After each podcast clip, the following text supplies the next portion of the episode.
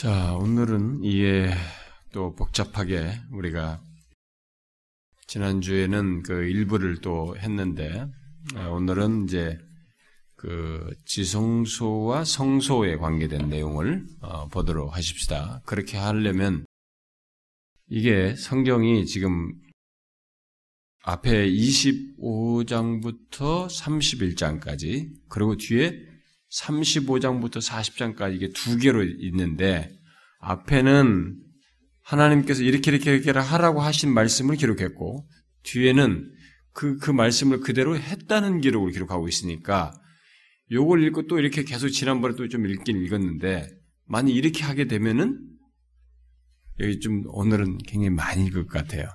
그러니까 이 뒤에 그렇게 했다더라 했다고 하는 것은 여러분들 집에 가서 읽으시고 오늘은 여기서 하나님께서 이렇게 이렇게 하라고 하신 말씀만 읽고 오늘은 보도록 하십시다. 집에 가서 꼭 읽어보세요.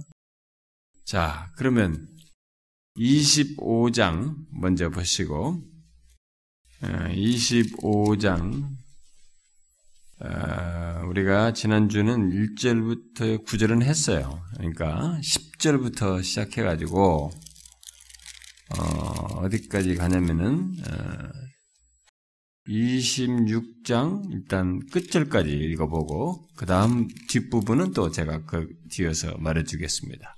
자, 먼저 25장 10절부터 26장 끝절까지 한 절씩 교도합시다.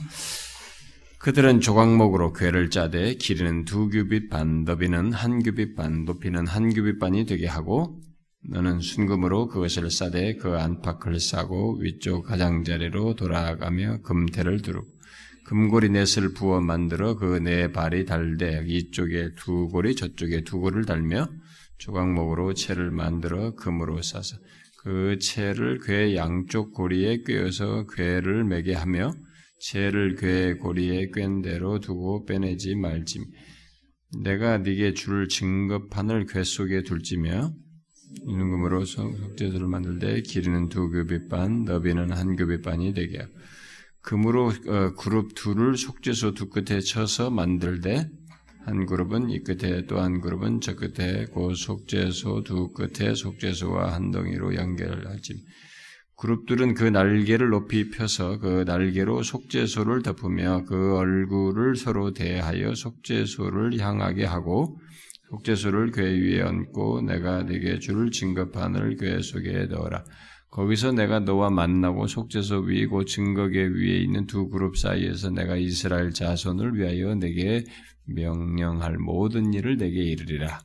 너는 조각목으로 상을 만들되 길이는 두 규빗, 너비는 한 규빗, 높이는 한 규빗 반이 되게 하고 순금으로 싸고 주위에 금태를 두르고 그 주위에 손바닥 넓이만한 턱을 만들고 그 턱 주위에 금으로 태를 만 그것을 위하여 금고리 넷을 만들어 그 네 발 위 네 모퉁이에 달되 턱 곁에 붙이라. 이는 상을 멜 채를 갤 것임 또 조각목으로 그 채를 만들고 금으로 쌓아 상을 이것으로 맬 것이니라. 너는 대적과 숟가락과 병과 붓는 잔을 만들되 순금으로 만 상위에 진설병을 두어 항상 내 앞에 있게 할지니라 너는 순금으로 등잔대를 쳐 만들되 그 밑판과 줄기와 잔과 꽃받침과 꽃을 한 덩이에 연결하.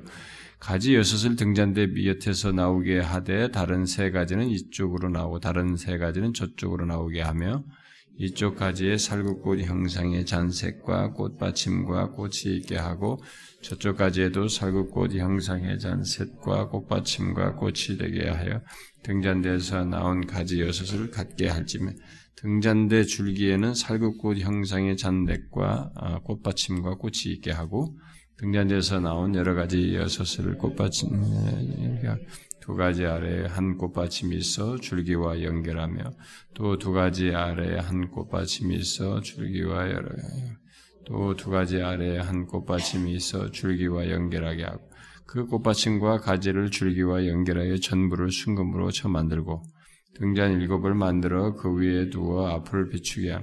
그 불 집게와 불똥 그릇도 순금으로 만들지니 등잔대와 이 모든 기구를 순금 한 달들도 만들되 너는 삼가 이 산에서 내 네게 보인 양식대로 할지니라. 너는 성막을 만들 때 가늘게 꼰 배실과 정색, 자색, 홍색 실로 그룹을 정교하게 수놓은 열 폭의 휘장을 만들지. 매 폭의 길이는 26규빗, 너비는 4규빗으로 각 폭의 장단을 갖게 하고 그 휘장 다섯 폭을 서로 연결하여 다른 다섯 폭도 서로 휘장 연결. 그 휘장을 이을 끝 폭가에 청색 고, 어, 고를 만들며 이어질 다른 큰 끝 폭가에도 그와 같이 하고 그와 같이 또 신계를 달 다른 휘장 끝 폭가에도 신계를 달 그 고들을 서로 마주 보게 금 갈고리 쉰 개를 만들고 그 갈고리로 휘장을 연결하여 한 성막을 이룰지며 그 성막을 덮는 며 휘장을 염소들로 만들되 열한 폭을 만들지며 각 폭의 길이는 서른 규빗, 너비는 네 규빗으로 만, 아, 열한 폭의 길이를 갖게 하고 그 휘장 다섯 폭을 서로 연결하며 또 여섯 폭을 서로 연결하고 그 여섯 폭 절반은 성막 전면에 접어들이고 휘장을 이을 끝 폭가에 어, 고 신계를 달며 다른 이을 끝 폭가에도 고 신계를 달고 놋 갈고리 신계를 만들고 그 갈고리로 그 고를 꿰어 연결하여 한 막이 되게 하고 그 막곧 휘장의 그 나머지 반폭은 성막 뒤에 늘어뜨리고 막 곧 휘장의 길이에 남은 것은 이쪽에 한 규빗 저쪽에 한 규빗씩 성막 좌우 양쪽에 넣어드리듯 붉은 물들인 숫양의 가죽으로 막의 덮개를 만들고 해달의 가죽으로 윗그 윗덮개를 만들지니라. 너는 중목으로 성막을 위하여 널판을 만들어 세우.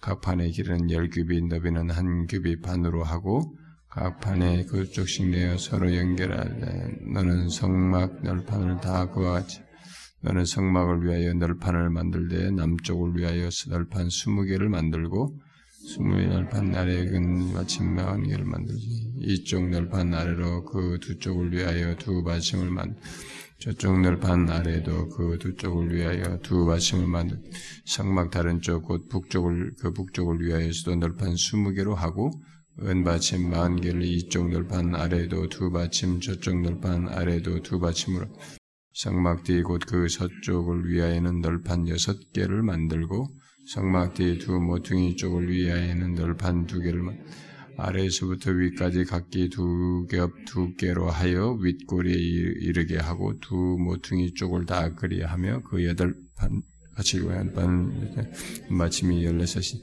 이쪽 판 아래에도 두 받침이요 저쪽 판 아래도 두 받침 너는 조각목으로 띠를 만들지니 성막 이쪽 널판을 위하여 다섯 개요. 성막 저쪽 널판을 위하여 다섯 개요. 성막 뒤이고 서쪽 널판을 위하여 다섯 개. 널판 가운데 있는 중간띠는 이 끝에서 저 끝에 미치게 하고 그 널판들을 금으로 싸고 그 널판들의 띠를 꿰 금고를 만들고 그 띠를 금으로 싸. 너는 산에서 보인 양식대로 성막을 세울지니라 너는 정색, 자색, 홍색 실과 가는 꼰, 꼰배실로 짜는 휘장을 만들 그 위에 그룹들을 정교하게 수놓아 금 갈고리를 내 기둥 위에 늘어뜨리되 그 내 기둥을 조각목으로 만들고 금으로 싸서 내 은 받침 위에 둘지며 그 휘장을 갈고리 아래 늘어뜨린 후에 증거계를 그 휘장 안에 들여놓을 그 휘장이 너희를 위하여 성소와 지성소를 구분할 너는 지성소에 있는 증거계 위에 속죄소를 두고 그 휘장 바깥 북쪽에 상을 놓고 남쪽에 등잔대를 놓아 상과 마주하게 할지. 정색, 자색, 홍색 실과 가는 가늘게 꼰 배실로 수 놓아 짜서 성막 문을 위하여 휘장을 만들고 그 성문을 위하여 뒤숭 다섯을 조각목으로 만들어 금으로 사서 그 갈고리로 금을 만들지. 또 그 기둥을 위하여 다섯 밭 자, 여러분 뒤에 이제 29장 쪽으로 넘어가 보십시다. 29장, 어, 29장 38절부터 어, 30장 먼저 10절까지 우리 교독해 봅시다.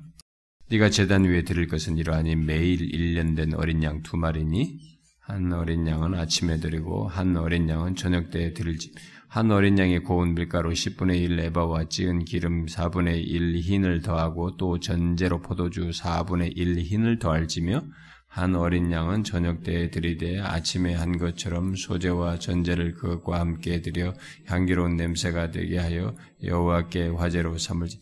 이는 너희가 대대로 여호와 앞 회막 문에서 늘 드릴 번제라. 내가 거기서 너희와 만나고 네게 말하리라 내가 거기서 이스라엘 자손을 만나려니 내 영광으로 말미암아 회막이 거룩하게 될지 내가 그 회막과 재단을 거룩하게 하며 아론과 그의 아들들도 거룩하게 하여 내게 제장 직분을 행하게 하며 내가 이스라엘 자손 중에 거하여 그들의 하나님이 되리니 그들은 내가 그들의 하나님 여호와로서 그들 중에 거하려고 그들을 애굽 땅에서 인도해낸 줄을 알리라. 나는 그들의 하나님 여호와니라 너는 분양할 재단을 만들지니 곧 조각목으로 만들 길이가 한 규빗 너비가 한 규빗으로 네모가 반듯하게 하고 높이는 두 규빗으로 하며 그 뿔을 그것과 이어지게 하고 재단 상면과 전후 좌우 면과 뿔을 순금으로 쌓고 그 주위에 금태를 두르지 금태 아래 양쪽에 금고리 둘을 만들되 곧 그 양쪽에 만들지니 이는 재단을 매는 채를 꿰 것이며 그 채를 조각모로 만들고 금으로 쌓고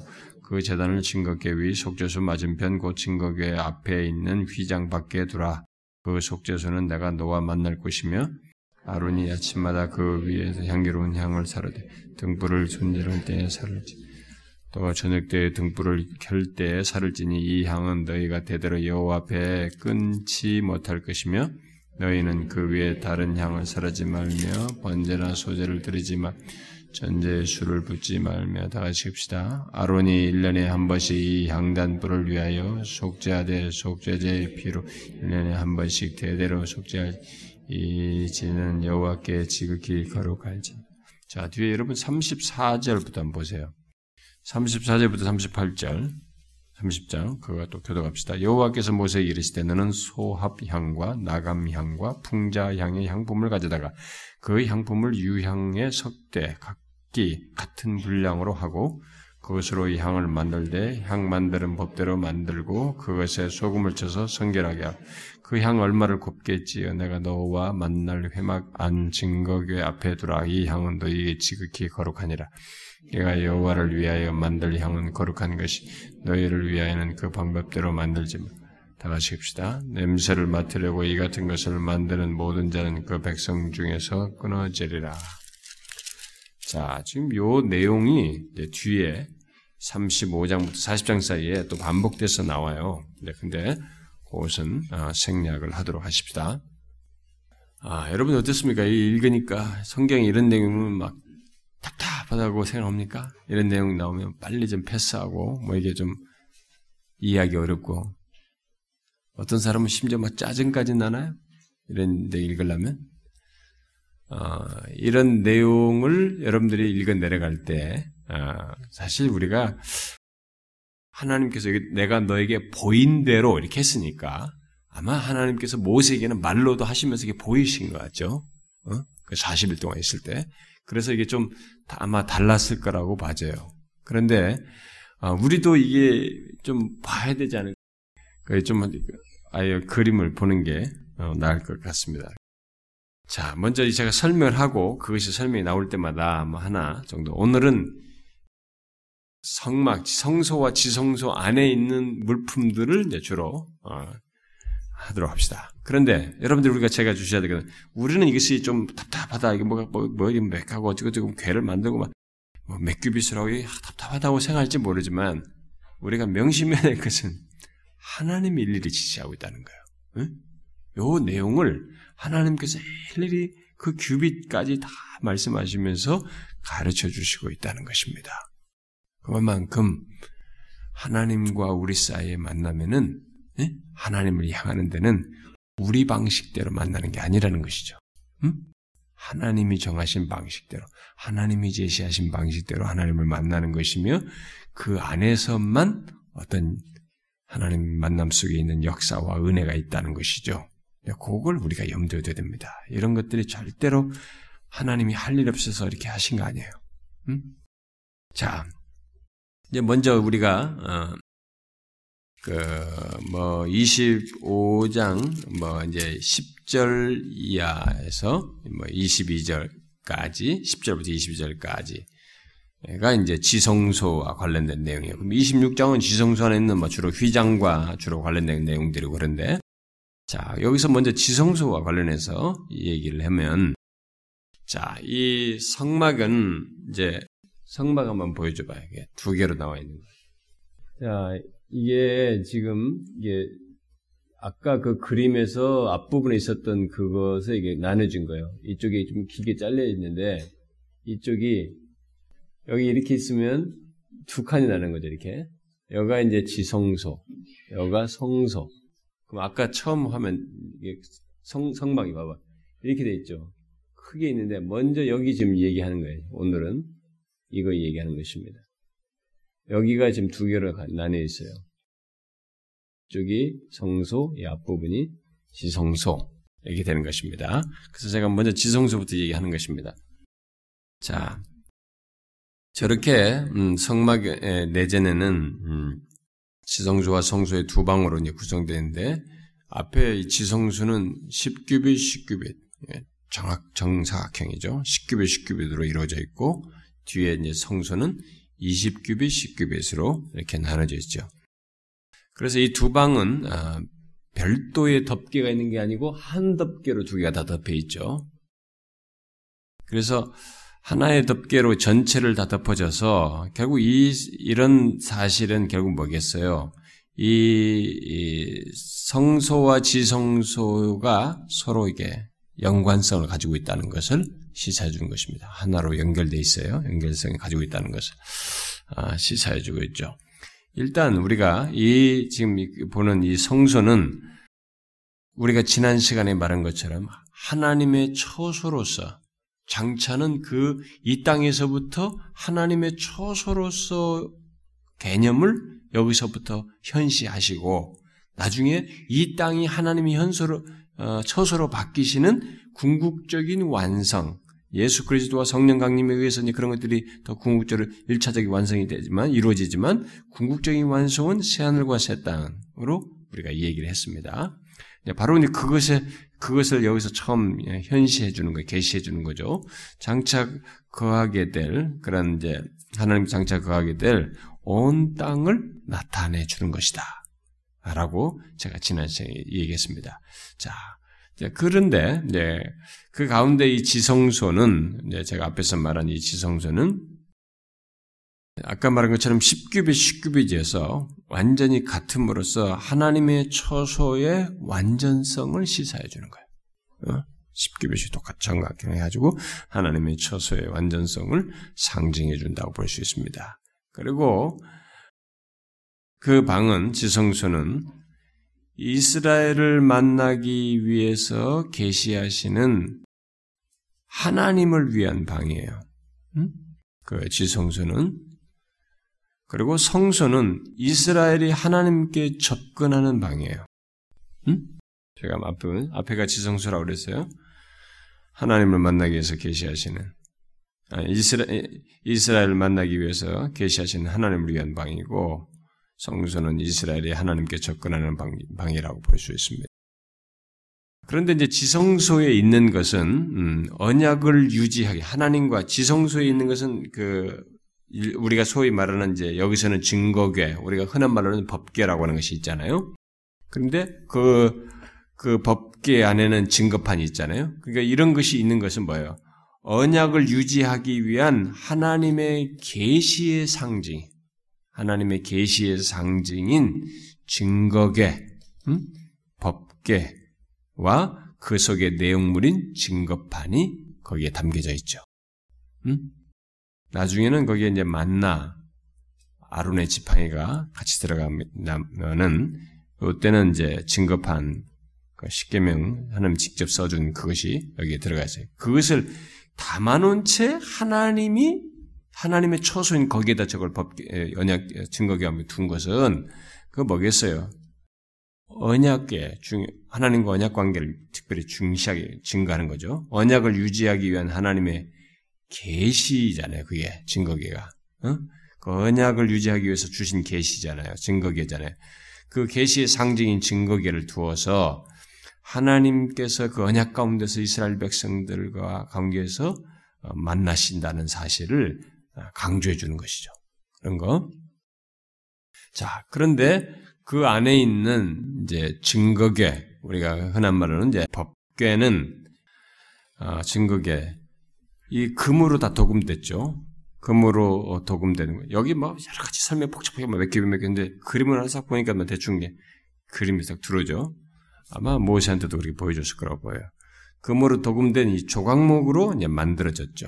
근데 여기 정금으로 된 이 덮개를 덮어요. 위에가. 이 위에가 이 게 다 정금으로 된 덮개죠.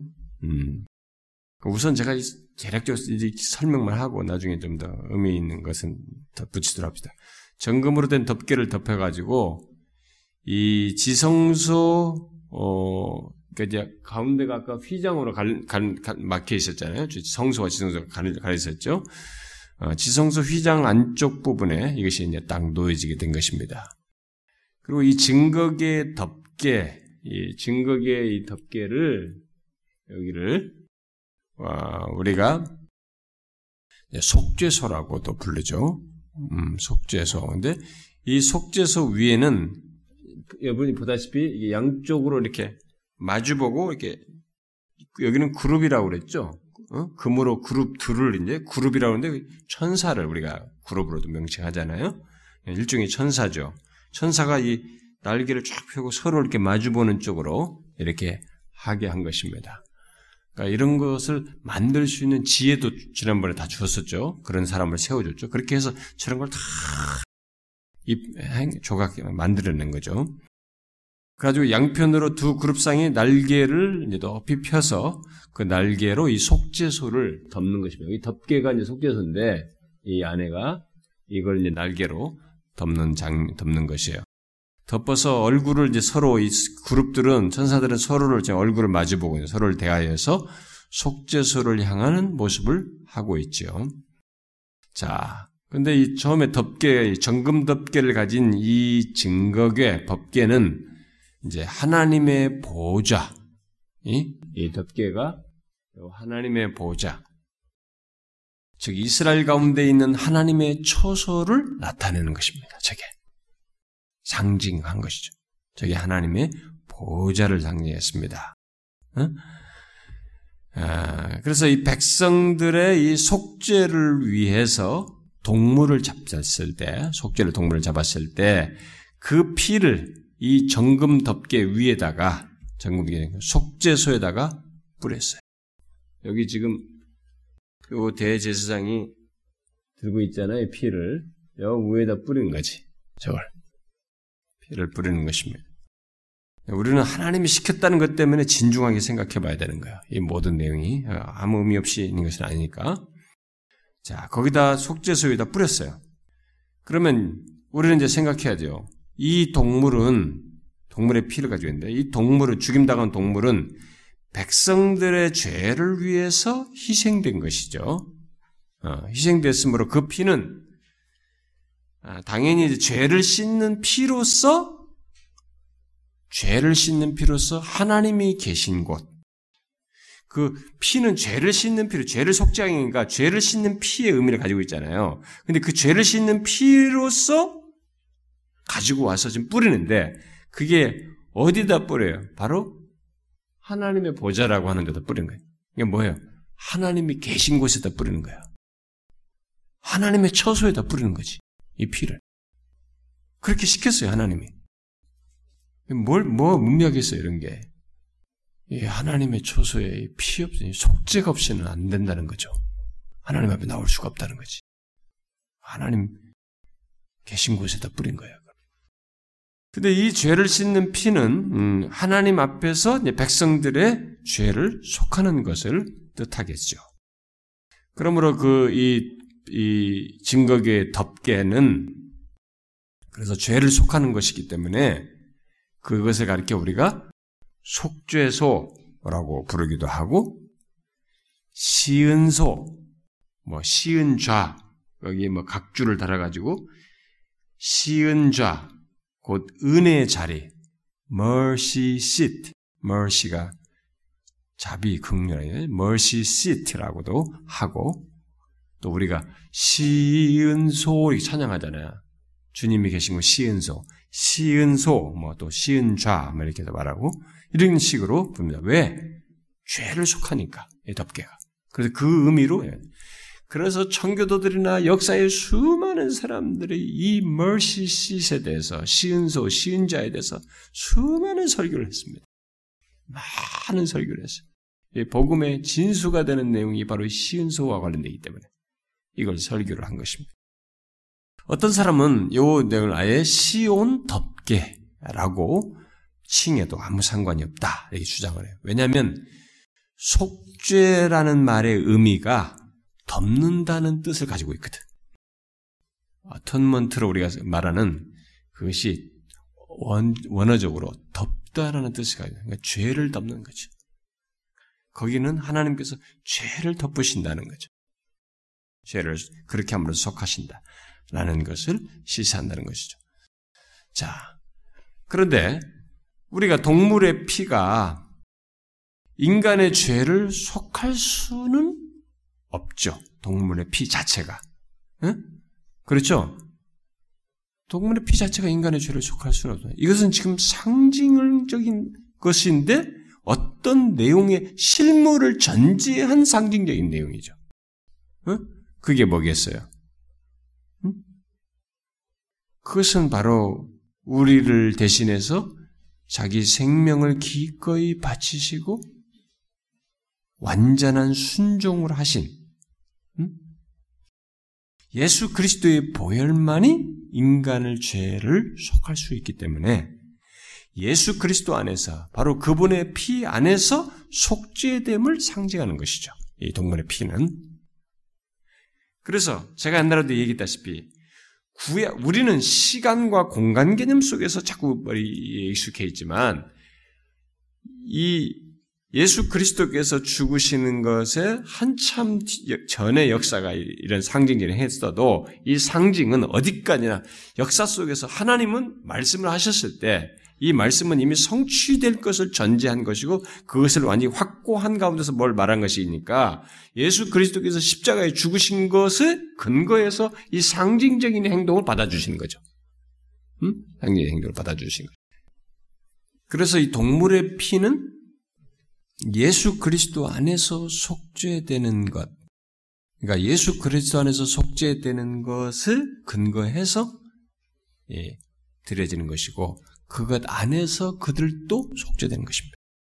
동물의 피를 드렸지만 그때 당시에 동물의 피 때문에 그것이 아니고 피의 실체인 예수 그리스도 안에서 그들은 속죄받는 것입니다. 시간사고로 저 뒤에 있어도 하나님에게 있어서는 이게 통째로 연관지어서 이 얘기를 하시는 것이니 실제가 그래요. 우리만 자꾸 이게 시공간에 묶여서 이게 쉽게 수용하지 않겠지만 이 상징은 단순히 상징 자체로서 의미가 있는 게 아니에요. 그 자체로서 효력을 갖는 게 아닙니다. 실제를 전제하고 그걸 내포하여서 어, 말을 하는 것입니다.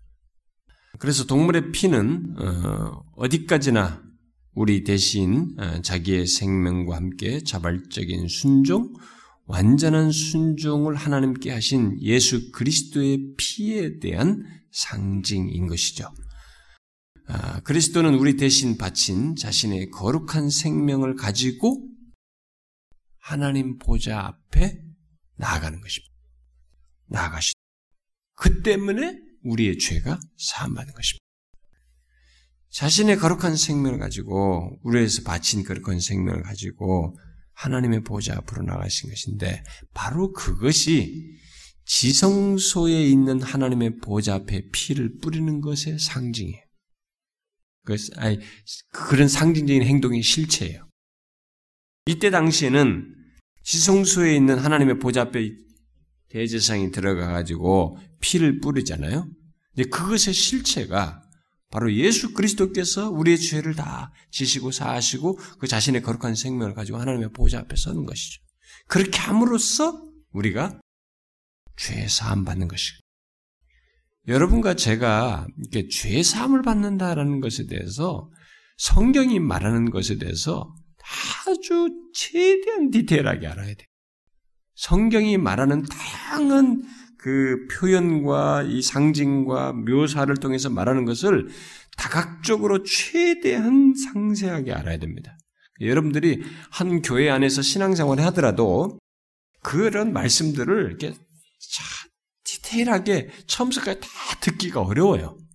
왜냐하면 목사가 그것을 반복하고 반복하다 할지라도 전체가 많은데 이미 했던 것이 처음부터 있기 때문에 또 그걸 또 다시 반복하고 또 안 했던 걸 하기 바쁘기 때문에 여러분들이 한평생 한 교회에서 신앙생활 해도 또 다른 교회 가서 서서 연결해서 산다 할지라도 그걸 통째로 다 듣는 것이 쉽지가 않아요. 그렇게. 근데 우리가 이것을 가능한 한 많은 내용을 이런 하나님의 이런 여기서 지금 직접 자신이 말씀하셔서 이렇게 하게 하시고 그것의 실체를 이루어지는 이 내용. 그래서 대제사장이 피를 가지고 뿌려가지고 하나님 보좌 앞에 뿌려서 어, 나타내시는 그 일을 예수 그리스도께서 실제로 우리 죄를 다 담당하시고 자신의 생명을 가지고 하나님 보좌 앞에 나감으로써 우리의 죄가 하나님 앞에 설 수 있으면 사회 속죄돼서 하나님 보좌 앞에 설 수 있는 이 조건을 갖게 된 이 놀라운 사실을 가능한 한 많이 우리가 깊이 또 풍성하게 반복적으로 들어야 되는 것입니다.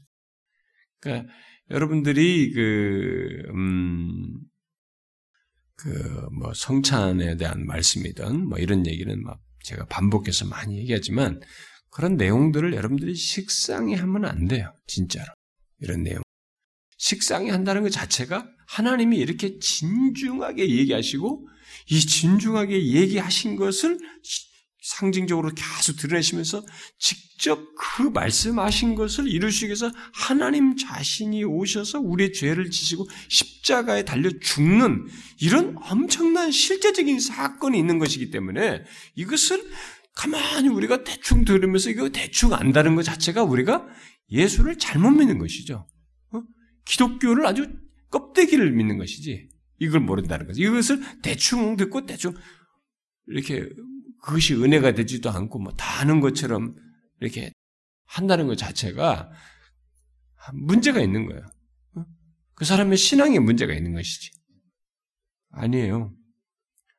만약에 어떤 사람이 음, 그런 사실을 이제 좀 깨닫고 한번 은혜를 받고 그래서 사실을 믿었던 사람인데 잠시라도 그것이 조금 이렇게 감동이 되랬거나 조금 이렇게 이전 같지 않은 그런 마음으로 이 이런 그리스도 안에서 일어나는 아, 하나님의 보좌 앞에 피뿌림의 이런 실체 내용들을 이렇게 조금 경히 여기 뭐 이렇게 뭐라 할까요?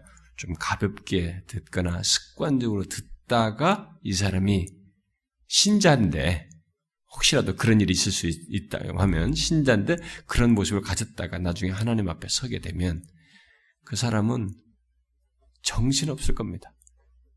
자기의 전 인격이 하나님과 보좌에 앉으신 그 하나님 어린 양께 찬양하는 것을 자기 전 존재가 하지 않을 수 없을 것입니다. 자기가 과거에 그랬다는 것이 자기에게서는 언제 있었냐 할 정도로 완전히 달라질 것입니다. 그 정도로 이것은 중대한 사실이며 영원히 우리의 찬송의 제목이에요. 보혈은 우리의 영원한 찬송 제목입니다. 그래서 이것은 이 땅에 사는 날 동안에 기독교 안에서 우리 신앙생활 다른 것보다도 이런 진리를 더 풍성히 알고자 해야 됩니다. 일단은 제가 나중에 실론을 하니까 뭐 틈틈이 성찬이든 뭐든 언제든지 그런 기회가 있으면 또 틈틈이 얘기하고 뭐 항상 복음으로 성경을 읽는 차원에서니까 복음적인 내용도 항상 얘기하고 그리스도의 구속권에서 다 얘기를 하고 수시로 반복을 하고 있습니다만은 또 나중에 내 기독론에 가면 더 디테일하게 그런 것을 또 진짜 처음부터 끝까지 또 다 다룰 수도 있겠습니다만은 어쨌든 여러분의 인생 동안에 가능한 한 더 많이 이런 것들을 알고 이것으로 인해서 은혜를 받아야 됩니다. 자, 그런데 여기서 일단 놀라운 것은 이런 사실을 통해서 놀라운 것은 하나님께서 그의 백성들 가운데 이렇게 하심으로써 이렇게 자신이 그들 가운데 하나님의 보좌잖아요. 보좌를 두음으로써 어, 그의 백성들 가운데 거하신다는 사실을 드러내신 거예요. 그러니까 그 이전에는 하나님께서 어디에 자신의 이렇게 특별하게 자신의 임재를 드러내시는 어? 임재를 드러내시는 이런 그들과의 관계 속에서 어떤 특별하다고 하는 것을 드러내시는 이런 것을 하나님이 항상 계셔도 그들은 그것을 감지하고 특별하게 느낄 수 없고 볼 수가 없었어요. 그런데 이들을 한 민족으로 불러 모시고 신의 산에서 임하시는 그런 행동을 하시면 그런 모습을 취하시면서 이제 마침내는 이들 백성들 가운데 하나님의 보좌를 두어서 그들 가운데 거하시는 것을 보이셨어요. 그러니까 역사적으로 보나 여러 가지로 보나 그리고 우리가 지난 시간에 말했던 것처럼 이것이 바로 이 땅에 하나님께서 어, 거하실 그런 초소로서의 그런 의미를 갖는다고 볼 때 그런 것을 여기서 계시하셔서 실행하신 이 장면은 굉장히 놀라운 순간입니다. 이스라엘 백성들에게도 굉장히 엄청난 순간이죠. 그런데 그러함에도 불구하고 하나님께서는 이렇게 보좌를 두었음에도 불구하고 그 이스라엘 백성들 사이에서는 아직 뭐가 있어요? 휘장 안쪽의 지성소에 계셔요. 휘장 안쪽의 지성소에 계심으로써 밖에서는 볼 수 없는 곳에 계시는 이런 모습을 보이셨어요. 여기서. 이렇게 엄청난 놀라운 일인데도 불구하고 그런 내용이 여기에 있어요. 볼 수가 없어, 밖에서는. 응? 거기에 있습니다. 오직 1년에 한 번, 대속죄일에 피를 가지고 들어가는 대제사장 이외에는 누구도 이 시성소에 들어가거나 그 안을 들여다볼 수가 없었던 것이죠. 아, 이런 식으로 하나님께서 이스라엘 백성들 가운데 거하시는 것이 분명히 놀라운 것이지만 아직 이스라엘 백성들과 뭐예요? 멀리 떨어져 있는 듯한 멀리 떨어져 있고 백성들 또한 마찬가지로 멀리 떨어져 있는 이런 모습을 이들이 가지고 있었던 것입니다.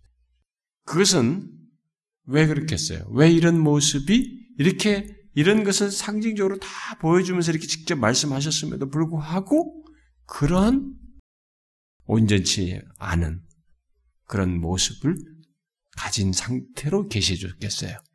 왜 그렇겠어요? 응? 이, 저기, 그, 아까 이 성막과 그 사이에 있는 이 휘장에 대해서는 뭐 아까 26장에 나오지만 뭐 상당히 나오는데 휘장을 얼마나 이 촘촘히 짜고 막 그랬는지 어, 그 휘장이 거기에 무슨 그룹도 이렇게 뭐라 그래요? 이게 술을 뜨라 그랬잖아요. 술을 때 천사의 그 그런 모양을 일단 술을 떠서 이 휘장을 성수와 지성수 사이에 뒀는데 그 휘장은 양쪽에 뭐 흔한 말 어떤 사람들 말로 양쪽에 황소를 양방향으로 가게 하고 잡아당겨도 이 휘장이 안 찢을 정도래요. 그 정도로 경과다. 그렇게 경과가 촘촘히 잘 짠 거라고 합니다. 하나님의 지시대로 짰을 때 그렇다고 그래요. 자, 그래서 그 휘장 속에서 그런 것을 보여준 그런 것을 띈 거죠. 이스라엘 백성들 가운데 거하시는 것이 이게 엄청난 일인데 분명히 엄청난 일임에도 불구하고 아직 하나님 이스라엘 백성들은 멀리 떨어져 있는 거예요. 볼 수가 없어 그분을. 뭐예요 그게? 아직 하나님께 이렇게 막 자유롭게 갈 수 있을 만큼 음? 속죄, 온전한 속죄가 안 이루어진 것이. 지금 한 번, 1년에 한 번 딱 속죄, 대속죄를 들고 와서 만나는 거예요. 그러니까, 아직 예수 그리스도께서 피를 흘려서 완전한 속죄를 이루시지 않았기 때문에 이게 안 되는 거예요. 휘장으로 대변하는 막힌 담이 있었던 것이죠. 이런 걸 생각하면 오늘날 우리들은 신자들은 예수 그리스도의 피 흘리심으로 곧 그의 속죄의 역사적인 사실로 말미암아서 바로 예수 그리스도를 힘입어 하나님께 이런 거리감이 없이 이 사람들이 가지고 이런 거리감 못 보는 거리감이 없이 하나님께 마음대로 담대히 나아갈 수 있게 된 것입니다. 여러분들이 아, 지금 상징물로서 이게, 이게 저런 모양새를 두어서 법계를 두고 있으니까 하나님의 임재를 이렇게 더 가시적으로 생각할지 모르겠는데 하나님은 이제 오늘 이, 여러분 이번 주일날 설교를 듣고 나면 조금 더 이해가 될 수도 있는데 저렇게 못 나가고 못 보는 저런 것이 완전히 없어져서 우리는 하나님께 마음대로 담대히 나아갈 수 있게 됐어요. 바로 예수 그리스도의 피로 말미암. 저런 제약 요건이 없어졌어요. 우리는 다. 그래서 하나님과 친밀한 관계, 교제를 누릴 수도 있게 됐습니다. 예, 이렇게 얘기하면 예수 믿는 사람들 중에 상당히 많은 사람들은 특별히 신앙생활이 이렇게 겉도는 사람들, 그리고 하나님의 진리의 그 사실성과 체험적인 이해를 갖지 않는 사람들은 이렇게 말하면 아, 오히려 저게 더 이렇게 생, 생기가 있겠다. 뭐 생, 생생하겠다. 저게 생동감이 있고. 어? 그렇게 생각을 하면서 지금 자신들이 하나님께 자유롭게 나갈 수 있다는 것이 무엇인지, 이게 얼마나 엄청난 것인지, 그리고 그것으로 인한 혜택이 무엇인지를 모르는 사람들이 많아요. 여러분 이것을 잘 아셔야 됩니다. 이런 문제를 여러분들이 확실하게 점검하고 확인하고 소유한 상태에서 신앙생활을 해야 됩니다. 지금 우리들이 하나님께 기도할 때 바로 하나님 앞에 있습니다. 이것이 우리에게 실제적으로 여겨지지 않는 사람들이 있, 거나 그런 생각을 갖는 것이 문제이지 그것은 사실이에요. 저렇게 어렵게 힘들게 들어가는 것, 1년에 한 번 들어가는 것, 저런 것이 없어요, 우리한테는. 내가 기도함으로써, 하나님 앞에 예배함으로써 하나님 앞에 있게 되는 것입니다. 그러니 저것만큼 그 우리가 그렇게 하는 것이 얼마나 엄청난 일이고 은혜로운 것인지를 알아야 된다는 거예요. 그러니까 예수 믿는 사람들이 워낙 형식적이다 보니까 신앙생활이 하나님 앞에 기도하는 거나 하나님 앞에 나가는 것을 갖다 무슨 뭐 어디 무슨 뭐 이방인들 뭐 우상들 섬기듯이 그렇게 아무 생각 없이 무념무상해 뭐 어? 그냥 혼자 그냥 뭔지도 모르고 하는 거예요. 그렇게 예수를 믿으니까 이 의미를 모르는 거예요. 응? 지금 우리에게 바뀌어진 예수 그리스도의 속죄가 아니면 저게 안 된단 말이에요. 완전한 속죄가 이루어졌기 때문에 저것이 저런 장애물들이나 이런 어려움들이 다 사라진 것이거든요. 그것으로 인해서 있게 된 우리의 지금 현재 이런 모든 신앙적인 행동과 하나님을 대면하는 이 경험들이 얼마나 엄청난 것인지를 알아야 되는 복된지를. 우리가 기도할 때 바로 하나님 앞에 서게 되는 것입니다. 하나님 앞에 있게 되는 거예요. 예배할 때도 마찬가지예요.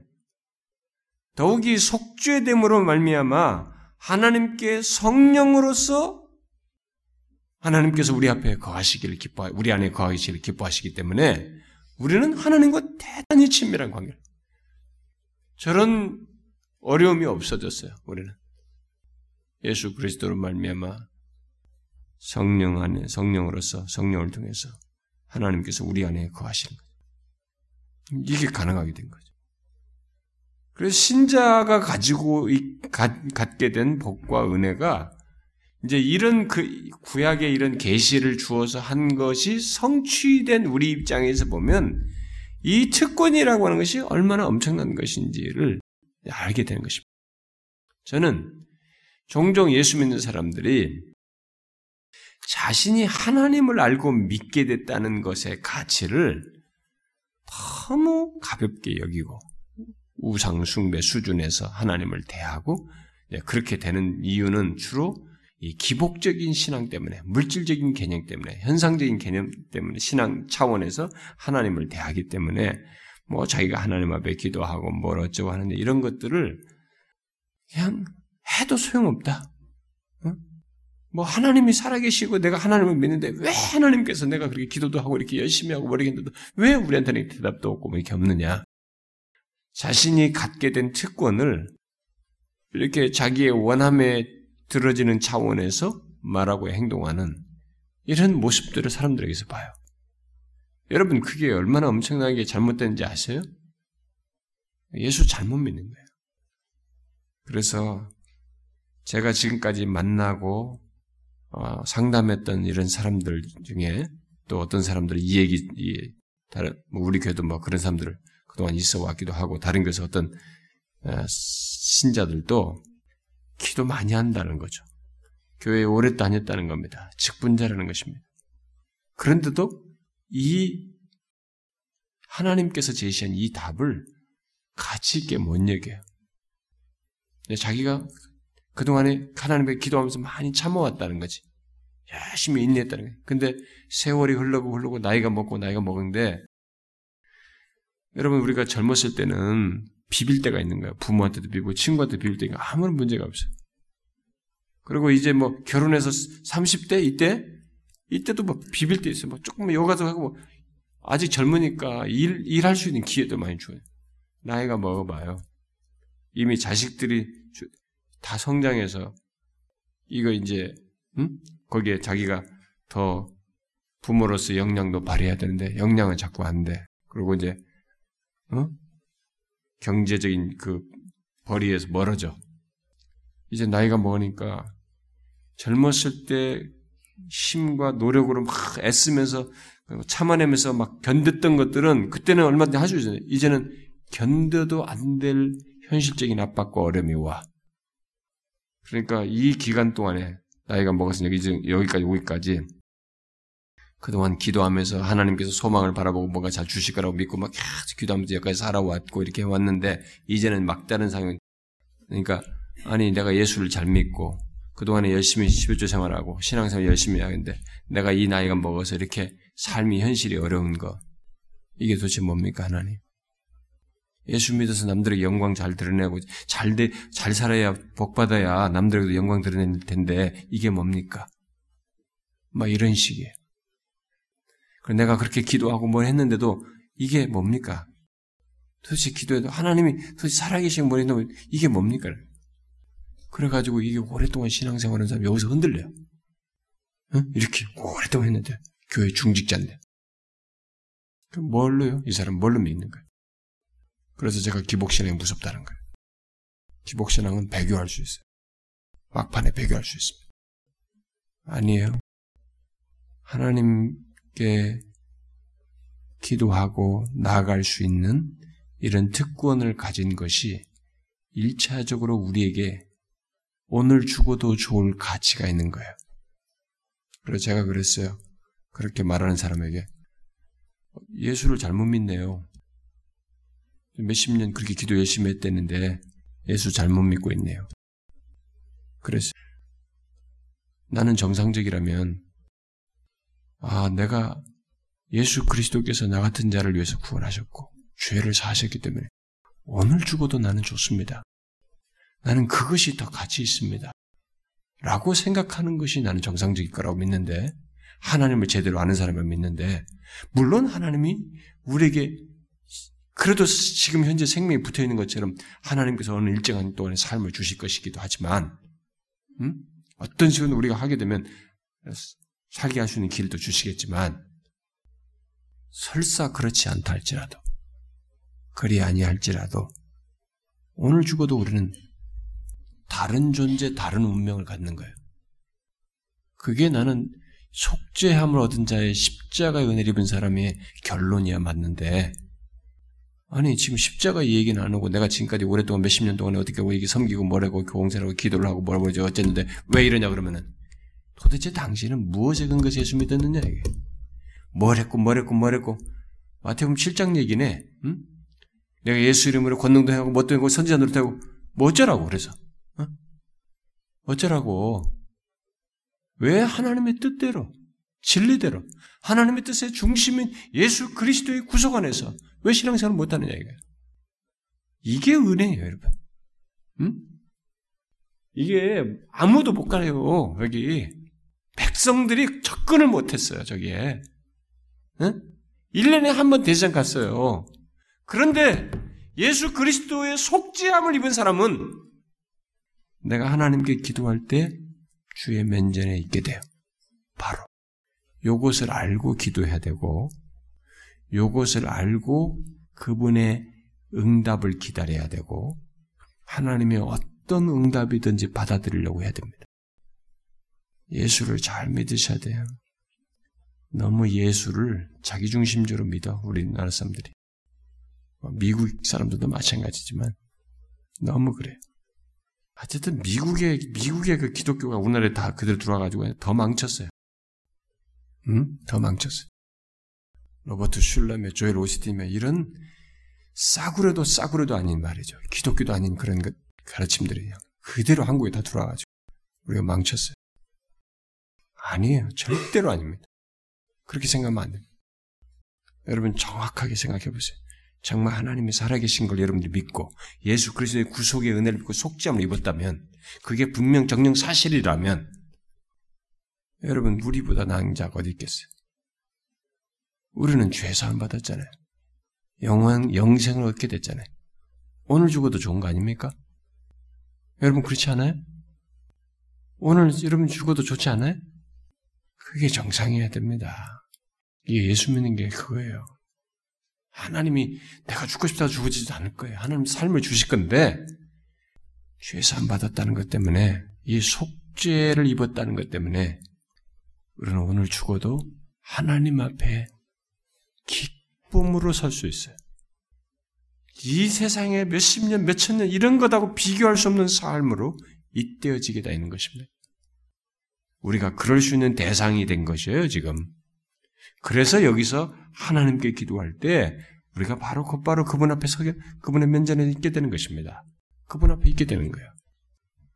그걸 우리가 알아야 되고, 그 다음에는 이제 성소입니다. 지성소 말고 이제 성소인데, 예, 그게 이제 25장 23절부터 뭐 30절, 또 32절, 40절, 막 이게 쭉 연결돼서 나오는데, 그 안에, 성소 안에 있는 것들이 이제 쭉 나오는데, 나머지 30장 읽었던 내용, 이런 것들이 다 나오는데, 성소는 앞에서 말한 것처럼 이스라엘이 하나님께 접근하는 방입니다. 이 방은 이스라엘이 하나님을 향해 나아갈 때 필요한 내용물 세 가지를 어, 여기서 어, 이렇게 있다, 세 가지가 있다는 것을 말해주고 있죠. 진설병과 상, 진설병, 진설병상과 그 상, 그 다음에 등대, 그 다음에 향단에서 나오는 향, 어? 이세 가지가 있습니다. 아, 이것들은 이스라엘이 하나님과 만날 때 준비해야 하는 것들을 의미하는 것이기도 하죠. 진설병 여기 떡을 양쪽에 여섯 개씩 넣어가지고 열두 지파를 상대하는 걸로 일주일간 진열했다가 일주일 뒤에는 다시 새 걸로 갈아야 되고 여기 이게 등대 네? 이렇게 세 개만 이 안에 성수는 이 세 개만 있어요. 그걸 좀 설명을 할 필요가 있겠어요. 자, 그런데 일단 우리가 알아야 될 것은 여기도 백성들이 들어올 수 없었다는 거죠. 제사장들만 들어올 수 있었습니다. 제사장들. 지성수는 1년에 한 번 대제사장이 들어가고, 요 성소 안에는 제사장들이 아, 있었어요. 제사장들만 들어올 수 있었습니다. 제사장들은 그들의 머리인 이 대제사장과 함께 하나님 앞에서 백성들을 대표하고 또 백성들 앞에서는 하나님을 대신하는 그런 역할을 감당했죠. 그래서 예, 제사장들은 하나님과 백성들 사이의 중보자들로 여겨졌죠. 아, 이들은 매일같이 아, 그 오늘 그 29장 38절에서 46절 사이에서 나오는 것처럼 매일같이 성소에서 있어야 했습니다. 매일같이 성소에 있어 매일같이 있어야 돼. 왜냐하면 그들이 매일 아침 저녁으로 성소에 있는 금으로 덮인 재단 앞 위에서 분양을 드려야 했어요. 여기 예, 분양을 드려야 했단 말이에요. 드려야 했기 때문입니다. 하나님께서 하나님께로 올라가는 여기서 향, 이 하나님께로 올라가는 향을 표현해. 향도 아무나 하지 못하고 다 가르쳐 줬죠. 그거 괜히 그것도 이미테이션 하지 말라고 그랬는데 사람들에게. 하나님께로 올라가는 향은 바로 백성들을 위한 제사장들의 기도를 상징했죠. 그 향은. 아, 그러므로 제사장은 희생을 드릴 때 기도하였다는 것을 시사해 줍니다. 제사장은 어, 하나님과 함께 있는 자이고 하나님과 함께 있는 자이고 또 백성들을 위한 복을 하나님께 구하는 자이기 때문에 그가 성소 밖으로 나올 때는 이 성소 밖으로 나올 때는 그를 기다리는 기다리고 있는 백성들에게 축복할 수 있었습니다. 응? 하나님과 함께 있는 자이고 백성들을 위해서 축복을 구하는 자이기 때문에 그렇게 하고 나와서는 그들에게 축복할 수가 있었어요. 자, 요게 뭘 얘기해? 이런 내용들이 제사장 얘기가 바로 예수 그리스도와 연관되는 것입니다. 예수 그리스도 또한 이와 같이 하늘에 계신 우리의 중보자로서 매일 하나님의 존전에서 우리를 위해서 기도하시는 것입니다. 우리를 위한 대언자로서 계시고 우리를 위해서 간구하시는 것입니다. 히브리서에서 말하잖아요. 따라서 그는 하늘에서 우리를 축복하실 수 있습니다. 대제장이 나와서 그렇게 했듯이 하나님 예수 그리스도는 하늘에서 우리를 축복하실 수 있는 것입니다. 하나님에서 우리를 자기 백성들을 위해서 그 제사장이 나와서 꼭 했던 것처럼 우리에게 복 주시는 일을 하시는 것이죠. 그 다음에 그 25장 23절 30절에서 그 성소에 떡과 포도주가 담긴 노인 그 진설병이 있는 상이 있었는데 이제 그 진설병에 있는 게 떡과 포도주 어떤 사람은 뭐 물이 들었을 가능성이 있다는데 아니고 포도주로 보는 게 좋습니다. 떡과 포도주는 백성들이 수확한 것에서 가져온 것이었어요. 어, 그들이 다 수확한 것에서 아, 그런 것이지만 하나님께서 친히 떡과 포도들을 주고 계시는 것을 나타내는 거예요. 이것을 자기들이 거기다 가져오지만 떡과 포도주 이것이 하나님께서 친히 이 떡과 포도들을 주신 것을 나타내는 것이었습니다. 결국 이 떡과 포도주도 사람의 노동의 대가가 아니라 하나님의 선물인 것을 말해주는 것이요.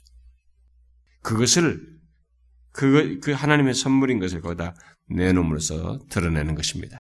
결국 하나님께서는 이스라엘에 그렇게 그 떡과 포도주에 해당하는 그런 생명을 유지시키는 것뿐만 아니라 이렇게 속죄함으로써 그들에게 영생에 이르기까지 그들을 보호하신다는 것을 결국 드러내는 것이죠. 그렇게 하나님의 은혜가 네, 이런 진설병 이런 것들 통해서 하나님의 은혜가 우리에게 이런 좋은 음식도 주시지만 그것보다 더 큰 은혜와 복을 주신다는 것을 시사해 주고 있습니다.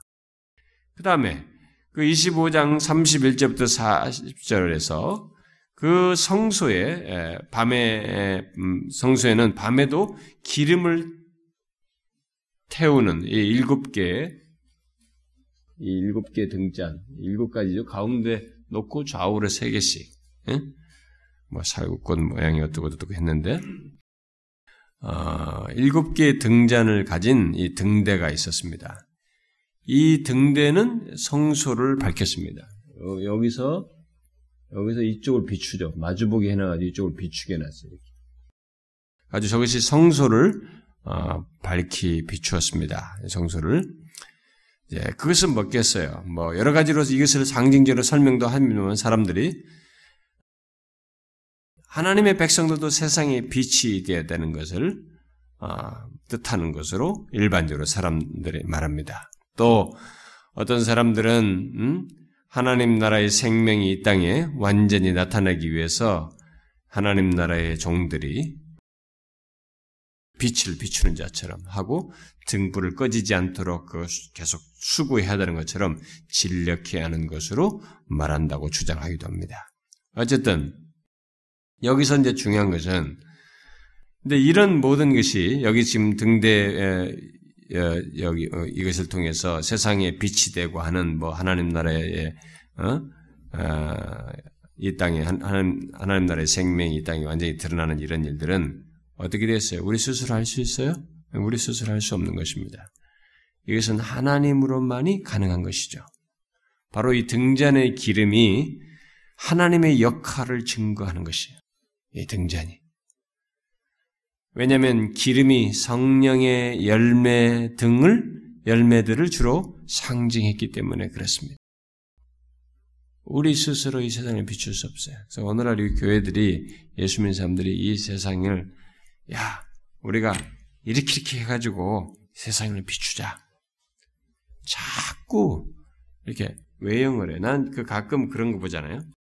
뭐 우리가 사회에서 좋은 평가를 받기 위해서 뭐 한답시고 지하철에서 막 어, 오늘은 막 빵을 다 나눠주고 커피 한 잔씩 나눠주고 뭐또 뭐 지역을 막 청소도 하고 막 띠를 치고 뭐 청소도 줍고 막 이런 거 물론 우리는 얼마든지 사회 봉사를 할 수 있습니다. 근데 교회가 사회에 대한 좋은 이미지를 주고 뭘 하기 위해서 뭘 하자고 막 이런 것들 막 해요. 뭐 사회 사업도 한답시고 뭘 하고 막 이랬습니다.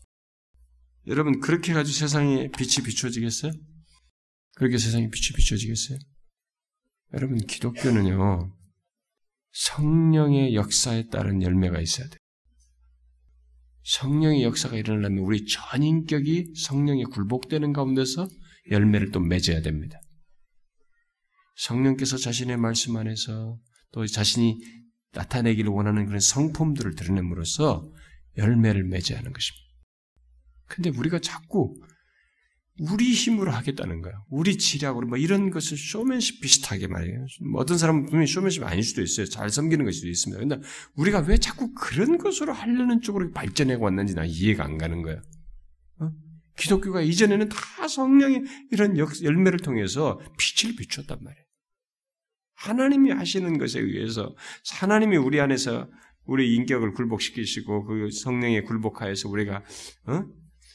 열매를 맺음으로써 이렇게 주님의 역사를 드러내고 빛을 비추었는데 우리가 이런 일을 자꾸 안 하고 자꾸 행동적인 행동주의적이고 이런 외형적인 것을 가지고 자꾸 세상이 뭔가 비춰보고 있다는 거 안 돼요. 그렇게는 안 됩니다. 우리는 죽어야 됩니다. 십자가 십자가를 져야 돼요.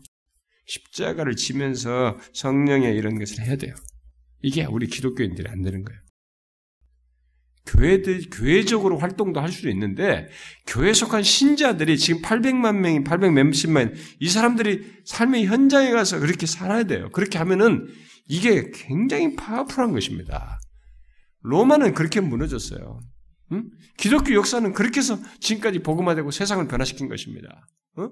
무슨 우리끼리 무슨 전체 팀을 들어서 뭘 어쩌고 저쩌고 왜 자꾸 이렇게 세상에 힘 자랑하듯이 큰 그룹을 지어야 되고 사람이 많아야 되고 돈이 많아야 되고 뭔가 물질을 팍팍팍 써야 되고 이렇게 큰 단위를 지어야만이 세상을 영향력을 미칠 거라고 왜 자꾸 생각하냔 말이에요. 어? 기독교는 그게 아니에요. 신자 한 사람 한 사람이 그렇게 현실로 가서 성령의 열매를 드러냄으로써 세상을 바꿨습니다. 아니 800만이 다 어디가 있대? 도대체 도대체 그 사람들 어디가 있냔 말이에요. 어떤 사람 말 맞다나 어? 하루에 800만 명이 착한 일 한 가지만 한 가지만 해도 800만 800만 개가 된다는 거야. 어? 천만 그 사람은 또 천만이라고 하면 천만 개가 된다는 거야. 천만 번의 선행이 된다는 거야 하루에. 하루에 한 번씩만 선행을 해도 이 사회가 바뀌겠대. 좀뭐 유치한 비유입니다만은 우리의 삶의 현장에서 그렇게 할때 이 세상에 빛을 비추는 것입니다. 하나님 나라의 생명이 그렇게 해서 드러나겠죠. 이 성령에 의해서 우리는 세상에서 빛이 됩니다. 이런 사실들을 생각하게 될 때, 또 이런 것을 이스라엘 백성들에게 말씀하신 것을 생각할 때, 이스라엘 향한 하나님의 계획이 얼마나 영광스러운지를 보게 됩니다. 와, 하나님이 이런 걸 디테일하게 이스라엘 백성들에게 말씀하시면서 이루시는 이런 하나님의 계획이 얼마나 엄청나고 영광스러운가요? 그런데 그러함에도 불구하고 이 성소는 지성소 말고 이 성소는 백성들에게 닫혀 있었어요.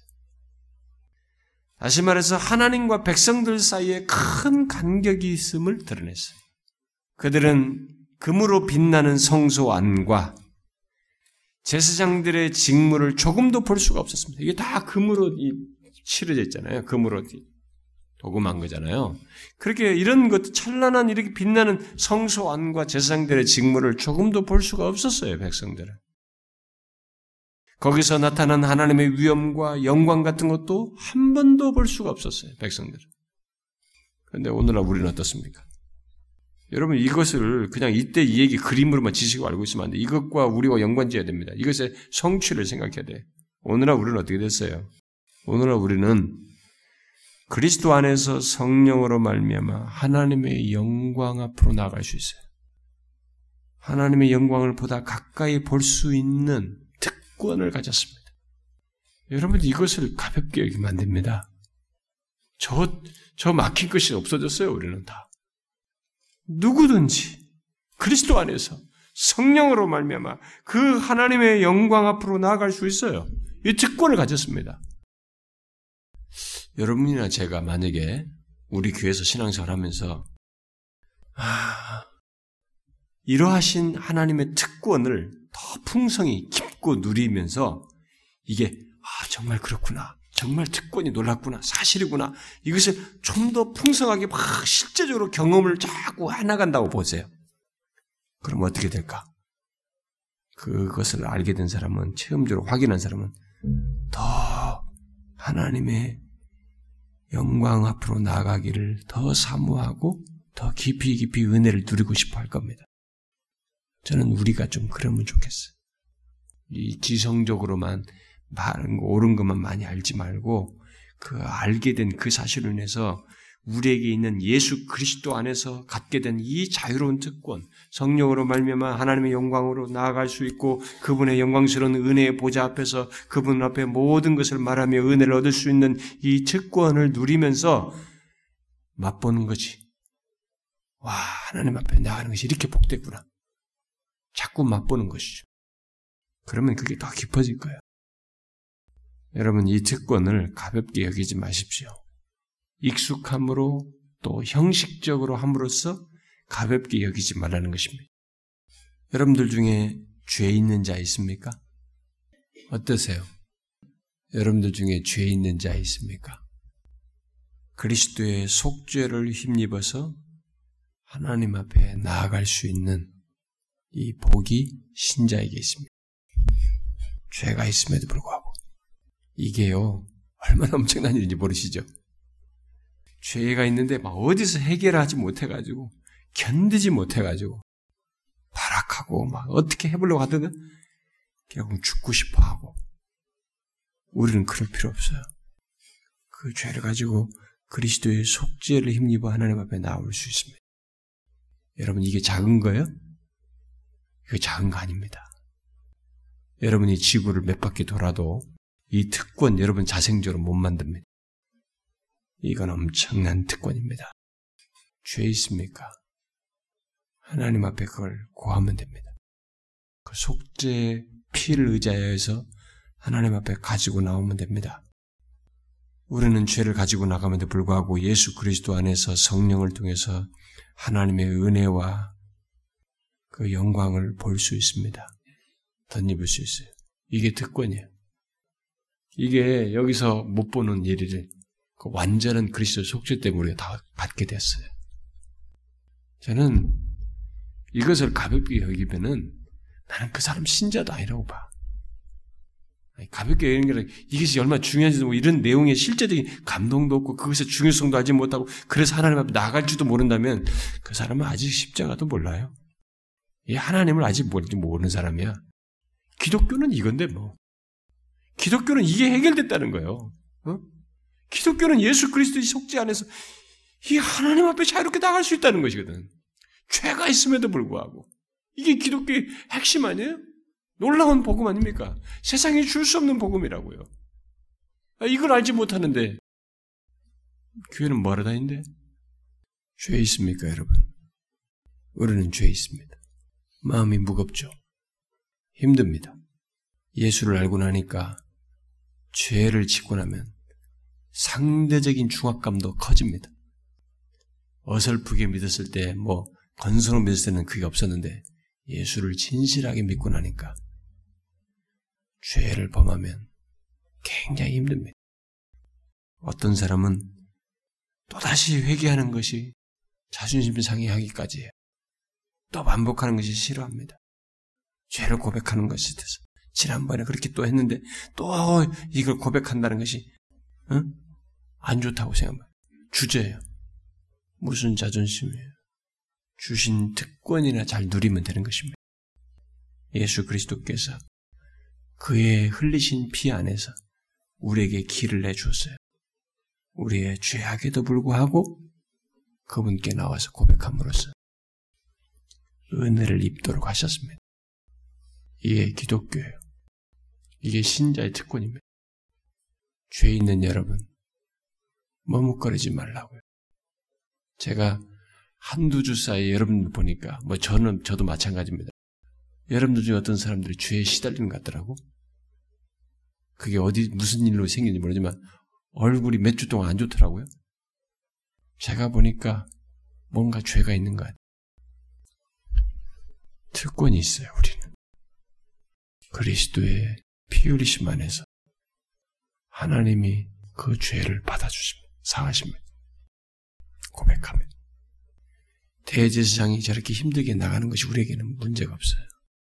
오늘, 지금 바로 그분을 불러 기도하게 되면 바로 그분 앞에 서게 되는 것입니다. 이 특권을 누리라는 것이죠. 조금도 주저할 것 없어요. 여러분의 자존심? 아니, 하나님 앞에서 무슨 자존심이에요? 괜찮습니다. 죄 있는 자요. 은혜야 하나님 앞에 나오고 있다. mercy seat이잖아. 예수 그리스도로 인해서 우리가 mercy seat에 가는 거지. 시은소, 은혜의 자리로 나갈 수 있는 것입니다. 여러분 모두 그러기 바래요. 기도합시다. 하나님 아버지 감사합니다. 우리를 예수 그리스도 안에서 하나님과 자유롭게 교제하며 나아갈 수 있는 특권을 주셔서 감사합니다. 주여 이것이 정녕 우리에게 어떤 것으로도 비교할 수 없는 큰 복이요. 우리의 존재와 삶의 최대 가치 있는 것인 줄을 알고 그리스도의 죽으심으로 말미암아서 있게 된 이 특권을 가볍게 여기지 아니하고 귀히 여기며 하나님 앞에 나아갈 때마다 비록 우리가 죄가 있고 결함이 있어도 그것을 가지고 나아갈 때마다 기꺼이 우리를 받아주시는 하나님 피 안에서 받아주었듯이 그리스도의 보혈 안에서 우리를 받아주시는 하나님을 기억하고 담대히 자유롭게 나아가는 저희들 되게 하여 주옵소서. 오 주여 우리 중에 죄 있는 자가 있사옵거든. 주 앞에 나오는 그리스도의 보혈을 의지하여 나아가는 그 저들의 믿음의 행동을 통해서 하나님의 사유함을 얻고 양심의 깨끗게 함을 얻는 그런 은혜를 얻게 하여 주시옵소서. 주여 이 시간에 우리가 구한 기도를 기억하여 주시옵소서.